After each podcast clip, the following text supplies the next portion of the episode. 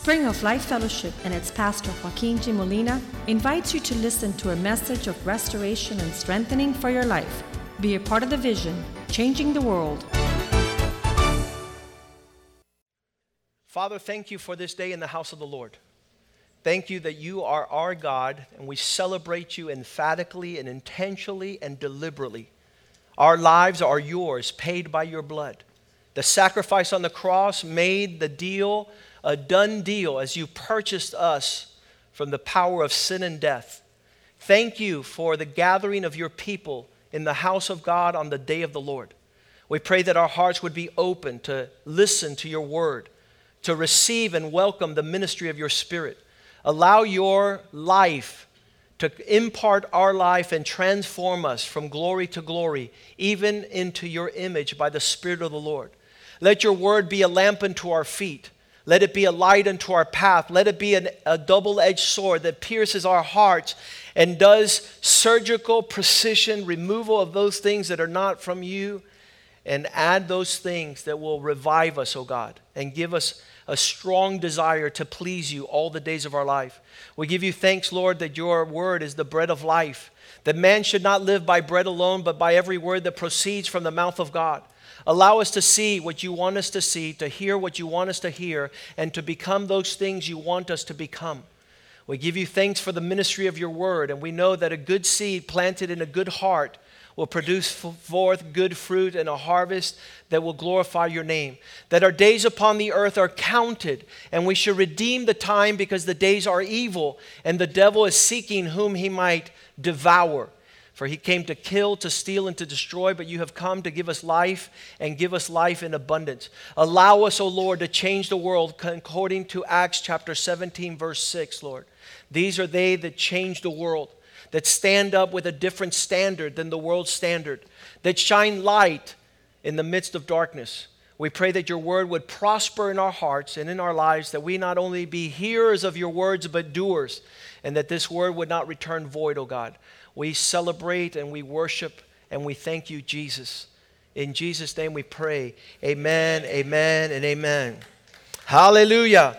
So we start out knowing that Christmas originates not from the pagan nations, not from nations that they celebrate all sorts of things, but they do not celebrate our God and King. The visitation of the Lord shows that this is not a religion. Religion is what man does to try to reach God. If you're full of all manner of conduct and ceremonies and tradition, trying to reach up to God and conform to His pleasure, you need to swap that religion for relationship. That means God came down to the earth and He introduced Himself to men. He introduces himself to you this morning, and if you welcome him, you'll start a journey that will be the most incredible journey of your life. I've named this sermon Coming to the King, World Changing Christmas. Coming to the King. See, when the King came, he came to conquer. He came to do his work upon the earth, and he did it well. There was no one stopping Jesus from doing what he had come to do. Many times he was tempted to divert, to distort, to distract, and to disconnect from God's purpose. But at no time did he give in. And so he did a great work upon the earth. A lot of people still don't know the intensity of his work. But now it's the problem is not that he came to the world in the time of Christmas. The issue is that we are having problems coming to the king. What is holding us back? From being able to surrender entirely in our coming to the Lord. We have several examples in the Bible of people who came to Jesus, even during the nativity scene. Uh, the video needs to be adapted a little bit because apparently they didn't have a budget to put the kings coming when Jesus was older. The Bible says when Jesus was a child, not an infant, the kings arrived. So, and they came to his house and not to the stable. Those are just matter of factual stuff that's in the Bible. In the manger, only Mary, Joseph, and the shepherd were present. Uh, the animals in the stable, obviously. But, but there it is. It was those that were present on the night Jesus was born. A couple of months later, the kings would arrive and find the boy Not the child, not the baby infant, but the child in the house. The Bible says. We'll read that now in the scriptures. So all these manner of people that were approaching Jesus came with different perspectives. And my, my question today, if we're going to not discuss religion but reality, is what is coming between you and the king? What is, what is the distance that you're traveling or not traveling? I had some people that were traveling from West Palm Beach. Does anybody know Richard Lopez? From West Palm Beach three times a week to come to church at Spring of Life because he says that the waters he was drinking here in this place were so specific and so special. I, I don't know, but he put over 30,000 miles on his vehicle. Another person would have said, No, it's too far. No, my gas. Or some people says, I can't come from Sweetwater because I have to pay two tolls. And so they're coming to the Keene is disrupted by two traffic tolls, 50 cents. Their king is not worth coming to worship. But then you have the example of the king of the east that traveled so far following the star, following night yonder, trying to find out where the child was so that they might take a knee and offer to him the best of their worship as gifts. One brought gold, the Bible says. The other one brought frankincense. The other one brought myrrh. And they were all bowing down before the child, worshiping the king. And so some of us have no king but ourselves, and that is a sad existence. The Bible is filled with the prophecy for 4,000 years that Jesus would come. We talked about this on Wednesday. As we said, the prophetic utterances of Jesus is coming to develop over a 5,000 year period, 4,000 year period, where the specific time, the city, the village, the people, the bloodline, the the expressions of the star, everything was described as to how it would be fulfilled of Jesus' coming. And yet, some of us are so distant from knowing about Jesus and his purpose upon the earth that we barely get it right, and it, we'd rather just celebrate Santa Claus. We'd rather just talk about snowflakes and snowmen. We'd rather just engage in the consumerism of the Christmas holidays, um, which is similar to the chaos that happens in hell. All the craziness about the Christmas spirit and not the Christ spirit. It's totally different. One is about getting, the other one is about giving. And so, in this expression, let's, let's read a little bit about the prophecies 500 years before Jesus was born, these are the words written in the Old Testament, Isaiah chapter 7, verse 14. As we consider these words, we see the fulfillment in the time to come. Therefore, the Lord Himself will give you a sign. Behold, the virgin shall conceive and bear a son, and you shall call his name Emmanuel. This is all setting the coming of the Christ. I was, I was thinking, what, what would be the inspiration of Christ to come to the earth? There was nothing good for him to receive. He was to lose his life for the sake of mankind. The celebration of his birth upon the earth was much more of sadness than of joyfulness. What he would have to endure at the hands of his creation. Luke chapter 2, verse 1 It came to pass in those days that there was a decree from Caesar Augustus that all the world should be registered. This is the coming events that the natural laws of men put God's purpose of, um, upon the earth on display. The natural laws of men create the climate for the fulfillment of God's purpose. Why does the devil want you to break every law? So that you miss out on God's visitation. If you keep the law, if you keep within the boundaries of that established by government, you will see the visitation upon God in your life. And when you breach laws, all you're doing is you're giving the devil an opportunity to magnify and manifest his depravity. So, for those of us that are lawbreakers, constantly criminal in existence, my encouragement is let's get within the boundaries of blessing. And let's get away from the curse of doing those things far from God's order and design. Caesar Augustus establishes a law that everyone should be registered. None of the Cubans would have registered. The Latinos would have missed out being in Bethlehem, being registered and receiving that introduction. This census, verse 2, the counting first took place while Quirinius was governing Syria. Everything within the context of, of, of twistedness in government.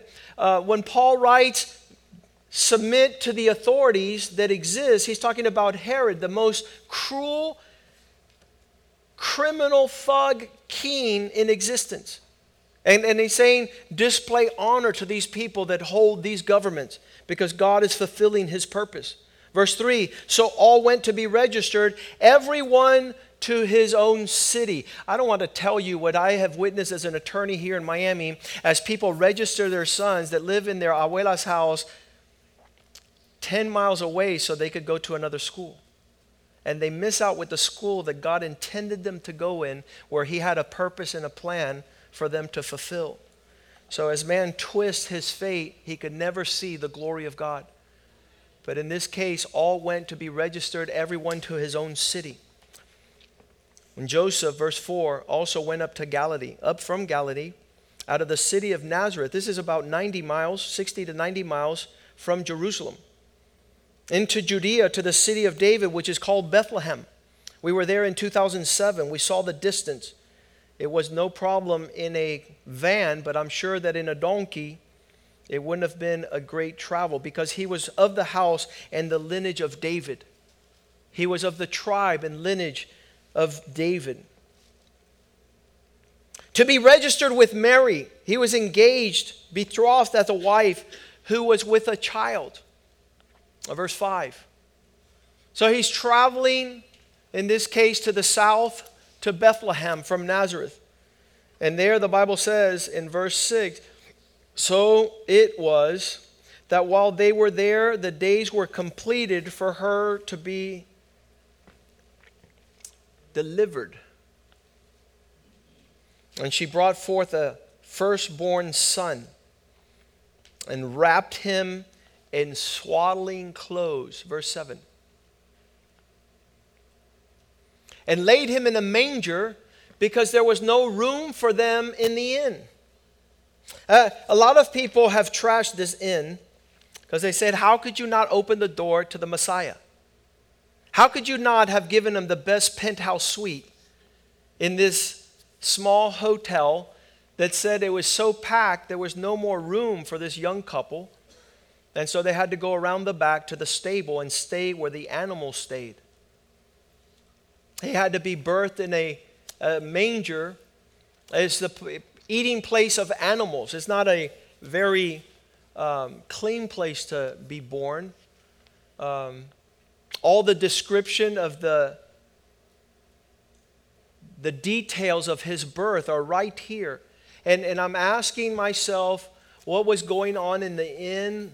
Um, there's an onslaught. If there's no room for them there, it means it was full of people. And how did they miss this introduction to the child to this world?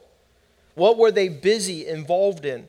And, and this group of people never showed up to the king's cause that night. And I'm wondering if you're part of those that are keeping company with those that are at the inn. In verse 8, it says, Now there were a different group of people in that same region called shepherds, and they were living out in the fields, keeping watch over their flock by night. I love verse 9 because this is the introduction of anything that we will ever do. God sends a messenger. I'm worried about the people that receive a messenger from the Lord and then take a period of vacation where they do not respond to the God's word. They don't treat it as a visitation from God. They're so involved in their personal life, and their personal affairs, their personal pursuits, and God is calling them, and they never understand the call.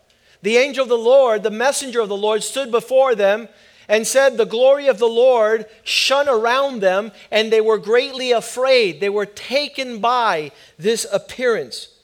In verse 9, in verse 10, it says, The angel said to them, This is the description, do not be afraid. For behold, I bring you good news. Years ago, the Lord would wake me up in the middle of the night, and He says, I want you to call your cousin and give him a message. So in the morning, I woke up and I called him and I said, Hey, primo. And he says, What happened? The Lord gave me a message for you. We're to meet for lunch. I need to talk to you. And I heard him start shaking on the other side of the phone. And he says, Is it good or is it bad? I said, is great. God has good tidings, not for us to fear, for us to be rejoicing. And so that's what it was with this angel. Do not be afraid, for behold, I bring you good news. If you ever have somebody bring you woe and, and doom and gloom, rebuke them in Jesus' name. The Lord always provides a way of escape so that you will be kept in His love and in His embrace. He wishes that nobody perishes. I bring you good news of great joy, which will be to all people. You see all these witches and tarot card readers, they always have, if you don't do this, then something bad's gonna booga booga. Something's gonna get you. And that is fear. And we're not to move in fear, we're to move in love. Perfect love cast out all fear. We know this because we know our God. Verse 11, it says, Great joy will come. And by the way, my cousin says, Let's have lunch this afternoon. We went. I gave him the good news. He acted upon it. He moved in the direction of God's word for his life and for his family. Verse 11 says, For there is born to you this day in the city of David. How many know that God gives you the address? You could act like a dummy, but you ain't no dummy because God told you where to go and you just don't show up, that's what it is. The invitation is broad, it is wide, it's purposeful, it's significant, it's glorious. It's Christ the Lord who will be born to you. There will be a new birth taking place. This is Christ the Lord. Christ the Lord. Verse 12 This will be the sign that will be given to you. You will find a babe wrapped in swaddling clothes, lying in a manger. You know, I, I really been serving the Lord now for about 33 years. And I can tell you, you can't beat around the bush with God because He does not fanfare, He does not chase you around. He gives you specific instruction. So there's only obedience or disobedience, and delayed obedience is disobedience.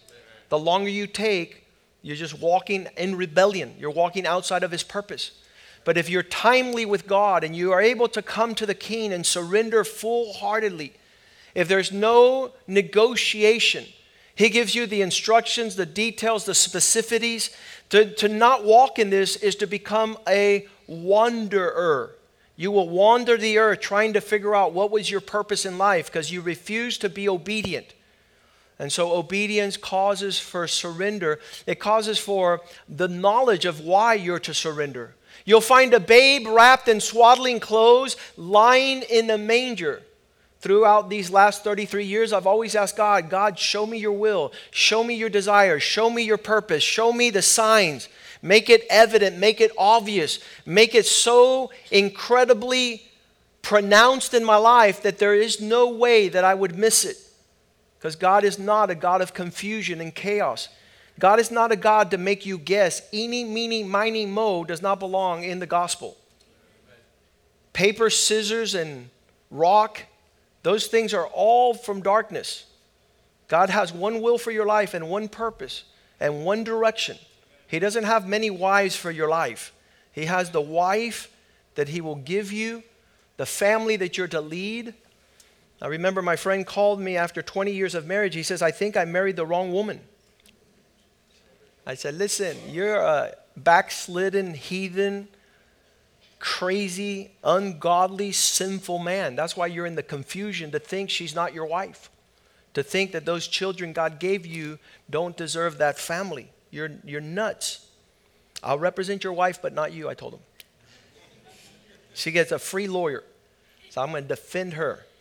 And, and you're in trouble. You're going straight to the pit of hell, I told him straight. He goes, But all these pastors are getting divorced. I said, I don't care what the pastors are doing, I care what God is doing.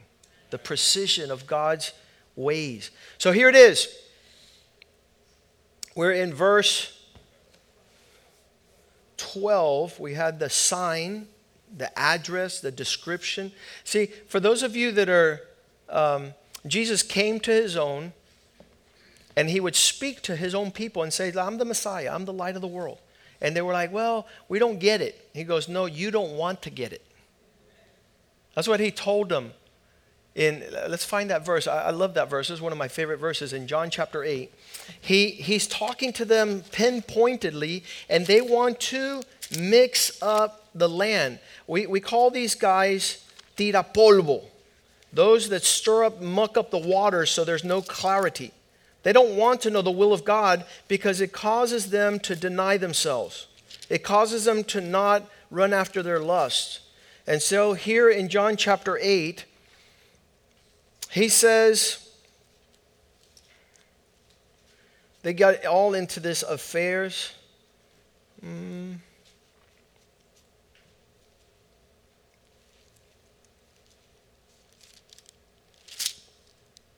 I'll get it for you right now.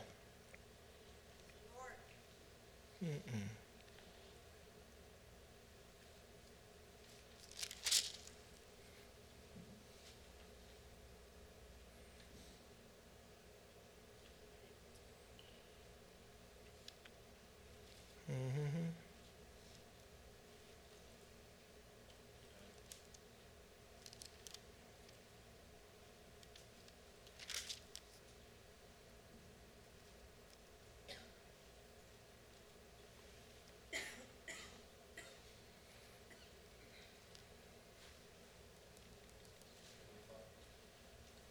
Let me see, let me see.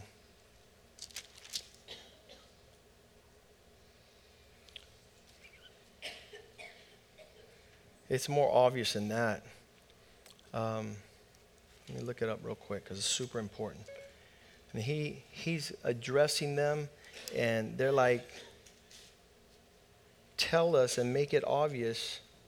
And he tells them, listen, I've made it super obvious, but you guys are into confusion, so you really don't want to know the truth. Because once you know the truth, then you have to obey it. And there's people that are constantly mucking up the waters. You talk somebody to, to somebody about Jesus and salvation and forgiveness of the sins, and they come out with, and how about the dinosaurs? It's like, we're not talking about dinosaurs, my friend. Go to the museum.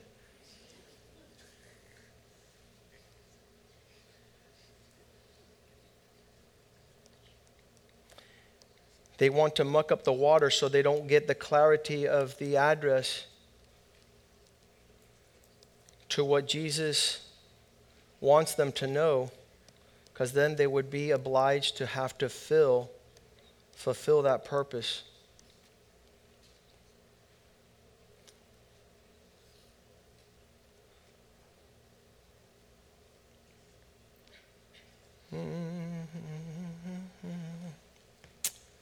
Get it to you. Oh, Lord Jesus.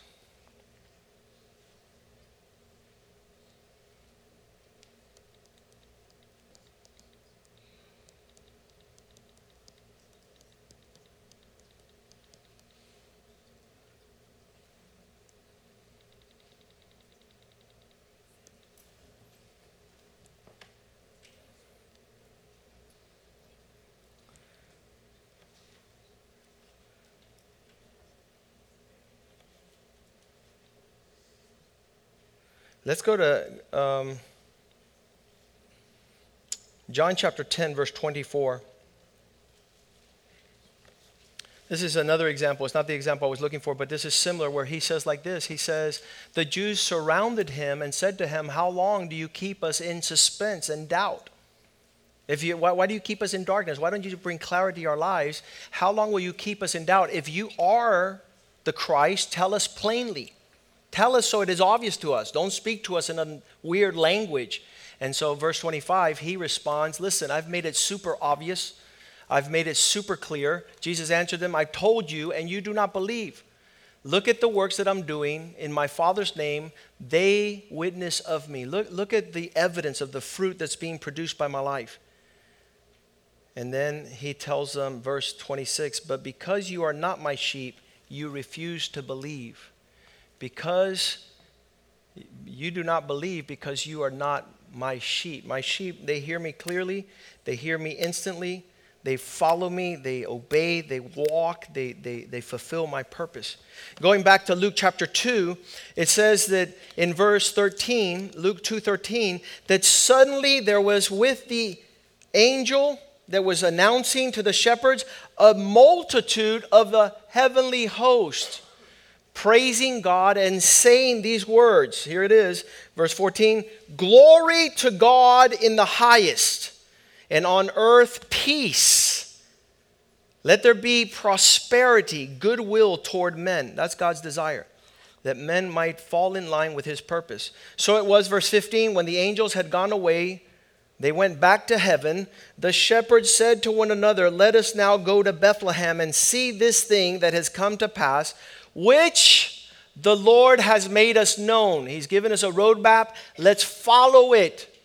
I'm blown away by the scene of the road of Emmaus. Emmaus. They, uh, they killed Jesus Christ, and some disciples that said, We're going back to our hometown. Jesus catches up to them and starts saying, What happened? Well, haven't you heard? No, what happened? They've killed Jesus Christ. Everyone's talking about it. And then Jesus says, Well, wasn't this guy the one that was going to save the world? And didn't the prophets say this about him? And he began to get into scripture and gave them so much information that their hearts started burning in him. And they started saying, You must stay at our house. They didn't know it was Jesus. You must stay at our house. And when he turned back and was no more, the Bible says they arose quickly and ran back to Jerusalem. They had left the site of what everything was going on. They started going back home until Jesus met up with them and says, Hey, psst, get back in God's game plan, get back on God's schedule. So when the angels were gone, the shepherds said, Let's go to Bethlehem to be part of this thing. And they came with haste and found Mary and Joseph, verse 16, Luke 2 16. And they saw the baby lying in the manger. They did make it to the manger scene. They did make it to the nativity scene. Now, when they had seen him, they made widely known the saying which was told concerning this child. And all those who heard it marveled those things which were told to them by the shepherds. Mary kept all these things privately in her heart. Matthew chapter 2, we revisit the scene, verse 1, where Jesus was born in Bethlehem of Judea in the days of Herod the king. And behold, the wise men, the Magi, those who studied the stars, came from the east to Jerusalem. They traveled far. And they asked this question, verse 2 Where is he who has been born king of the Jews? For we have seen his star in the east and have come to bow down and worship him. And Herod heard this thing, he was troubled, and all Jerusalem with him. And when he had gathered all the priests and the scribes, these people never even came to the manger or to see Jesus. They were too involved in religion. How many know people like that? They come to church, but they, church is not in them. They come to church, but church is not their reality, it's their religion. It says, um, uh, Where is he who has been? Verse 3, they called the religious leaders. Verse 4, Herod the king was, when we gathered all the chief priests and the scribes of the people together, they inquired of where Christ was to be born. They had the address, they had the records. Verse 5, they had the know how, but they didn't come to worship. So they said to him in Bethlehem of Judea, For thus it is written by a prophet. We know what the prophet said, we know the time, we know the season. Verse 6 if the shepherds were there and the kings were there, why weren't the priests there? Why weren't the religious leaders there? But you, Bethlehem, in the land of Judah, are not least amongst the rulers of Judah, for out of you shall come a king who will shepherd my people Israel. It was foretold 500 years, way before Jesus came. These all expressions of coming to the king. And the Bible says that these kings started moving in that direction. Verse 7 Then Herod said, when he had secretly called the wise men, to determine from them what time the star appeared, and he sent them to Bethlehem and said, Go search it out. Search out carefully for this young child, and when you have found him, bring back word to me that I might come and worship him also. How many think that Herod wanted to worship another king? There was only room for one king. He was going to he was going to kill the child. Evidence of this is he demands a decree for all the children to be killed 2 years and under. When he saw that the wise men did not return, Verse 9 When they heard the king, they departed, and behold, the star which they had been following in the east went before them till it came and stood over them. The young child was there. When they saw the star, they rejoiced with exceedingly great joy. And when they had come into the house, not the manger, they saw the young child with his Mary, his mother, and fell down and worshiped him. And when they had opened their gifts, this is my question to you this morning is your gift to the Lord greater than your gift in other directions? When your gift to other directions is greater than your gift to the Lord, you are practicing idolatry. What is idolatry? You have lifted up something above the praise and worship of he who deserves praise and worship. Billy Graham says you can tell a man's devotion and worship by finding out where his treasures and talents go. I met a man who was um, courting a young lady, and every month he would write a $5,000 check and send it to her. Did he like her a lot? Was his devotion in that direction? Absolutely. I was able to witness his devotion towards God and how miserable it was. He was a miser, he was a stingy man but not in the direction of that which he desired. In the direction of that which he desired, you see the bottom line of the bookkeeping, it was all the secret fund that went into the direction of his debauchery, to his vices. But the kings came and they were able to give gifts. And the Bible says there in verse 11, part of their worship was opening up their treasures opening up their treasures. And they presented these gifts. Say, say with me extravagant, extravagant. lavish, generous portion to that which you consider the highest measure of your praise. You can tell what a man worships by the bottom line of his bookkeeping. One year, about 12 years ago, my accountant called me and they said to me like this they said, I was practicing law. They said, Listen, the IRS is not going to believe you gave this much to the Lord. I said, I don't care what the IRS is going to say. They're going to find out who my king is. They're going to find out where I worship and what I worship and what is my priority. And it's not a lover, it's my beloved Savior. It's my God and my King. And so he says, but you're going to get in trouble now because you're giving more to the kingdom of God than anything else in your in your in your you know your reporting. I said, that's who I do. That's what I am. My life is laid down. I have bowed down to the King of Glory. It all comes from Him. It all belongs to Him. It's really powerful. Praise and worship to bow down and open your heart. Um, a lot of people says, well, Pastor, why don't you guys pass the plate here at church on Sunday? Because I, I, I can't foresee myself having you to spit in an offering plate your crumbs and your tips and your disgusting expressions of worship towards a God who's given you everything. I don't want to see that. So we have a little box over there with little envelopes. And you know who are the greatest givers in that box? The widows the widows and the orphans. I had one time uh, Alejandro. He comes up to me with a wad of Monopoly bills. He goes, Pastor, I was playing Monopoly last night, and this is for God. And he gave me all that Monopoly money $761 of rainbow colored money. What would move a little five year old boy to, to move? He says, This is where my treasure is. I love the house of God. And I was like, Lord, I'm going to turn all this money into real money and give it to the offering to honor that young man. to honor his faith and his desire to please God. And then we have Brian comes up to me. His grandparents bring him to church, and, and he's, he's, he's pulling on them. And, and they're, I got to talk to the pastor. I got to talk to the pastor. And they're like, Pastor, we don't know what he wants to say. I'm greeting people at the front door, and he pulls on my pant leg. He's, Pastor. I said, What do you want, Brian? He says, I want to start a church in my house. I want to start a church in I go, Yes, sir. And you're going to be the pastor too. He says, What is here, I want to take home. Five years old. Five years old. So when it comes to worship and to giving to God, I call it the intimacy you have between you and God in the secret place. And I'm not to meddle in those affairs, but it's embarrassing that you don't want to have intimacy with your God. It's like not wanting to have sex with your wife. It's embarrassing. These kings came from afar off, and the measure of their distance is going to be a charging indictment in our lack of moving.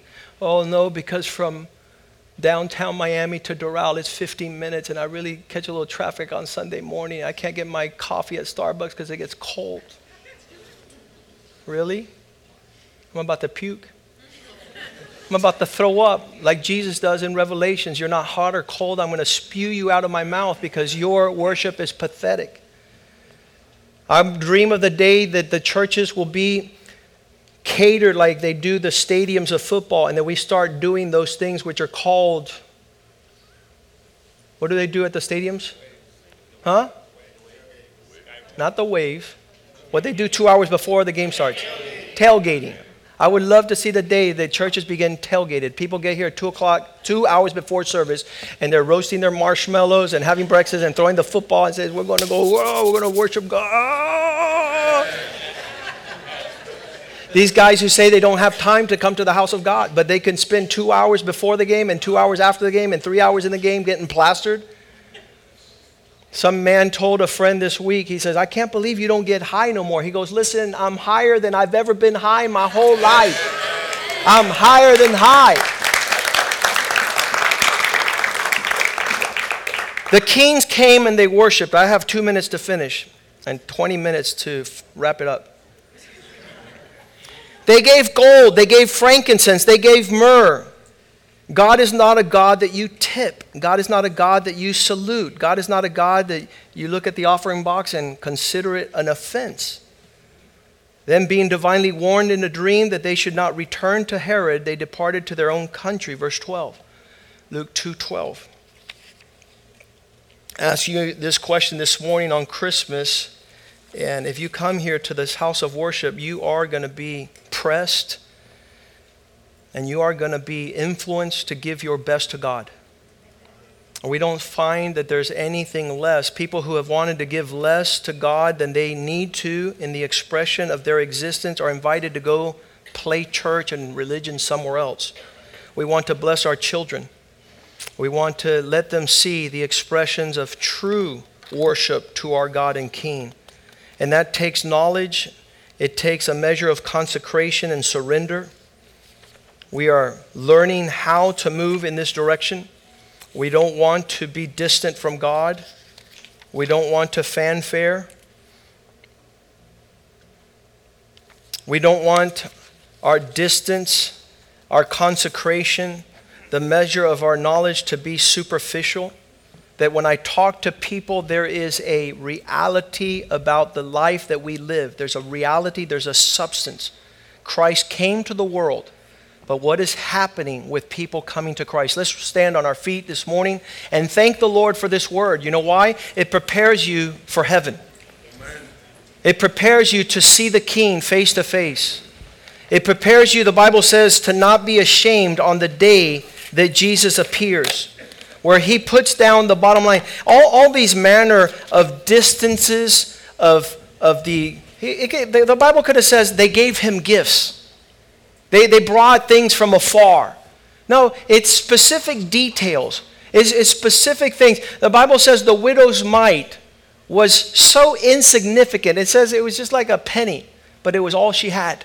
And she gave more than everybody that was there. And so I want my worship and my devotion, I want my expression of, of reality to be more than just a fanfare and flattery to myself. Ready? Here's the men. I go to church.